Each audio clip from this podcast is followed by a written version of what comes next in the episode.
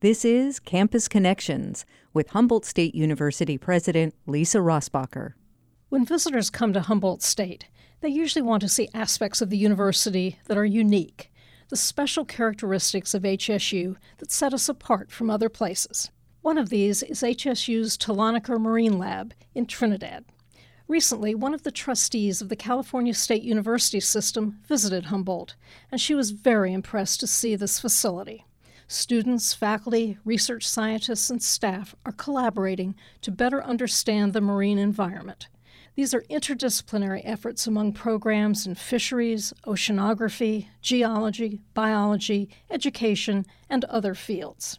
The day the CSU trustee and I visited, students in Professor Rafael Cuevas Uribe's mariculture class were working on their current projects. This course focuses on cultivating, harvesting, and marketing life in the sea, including algae, invertebrates, and fish. One student group was studying algae as a food source.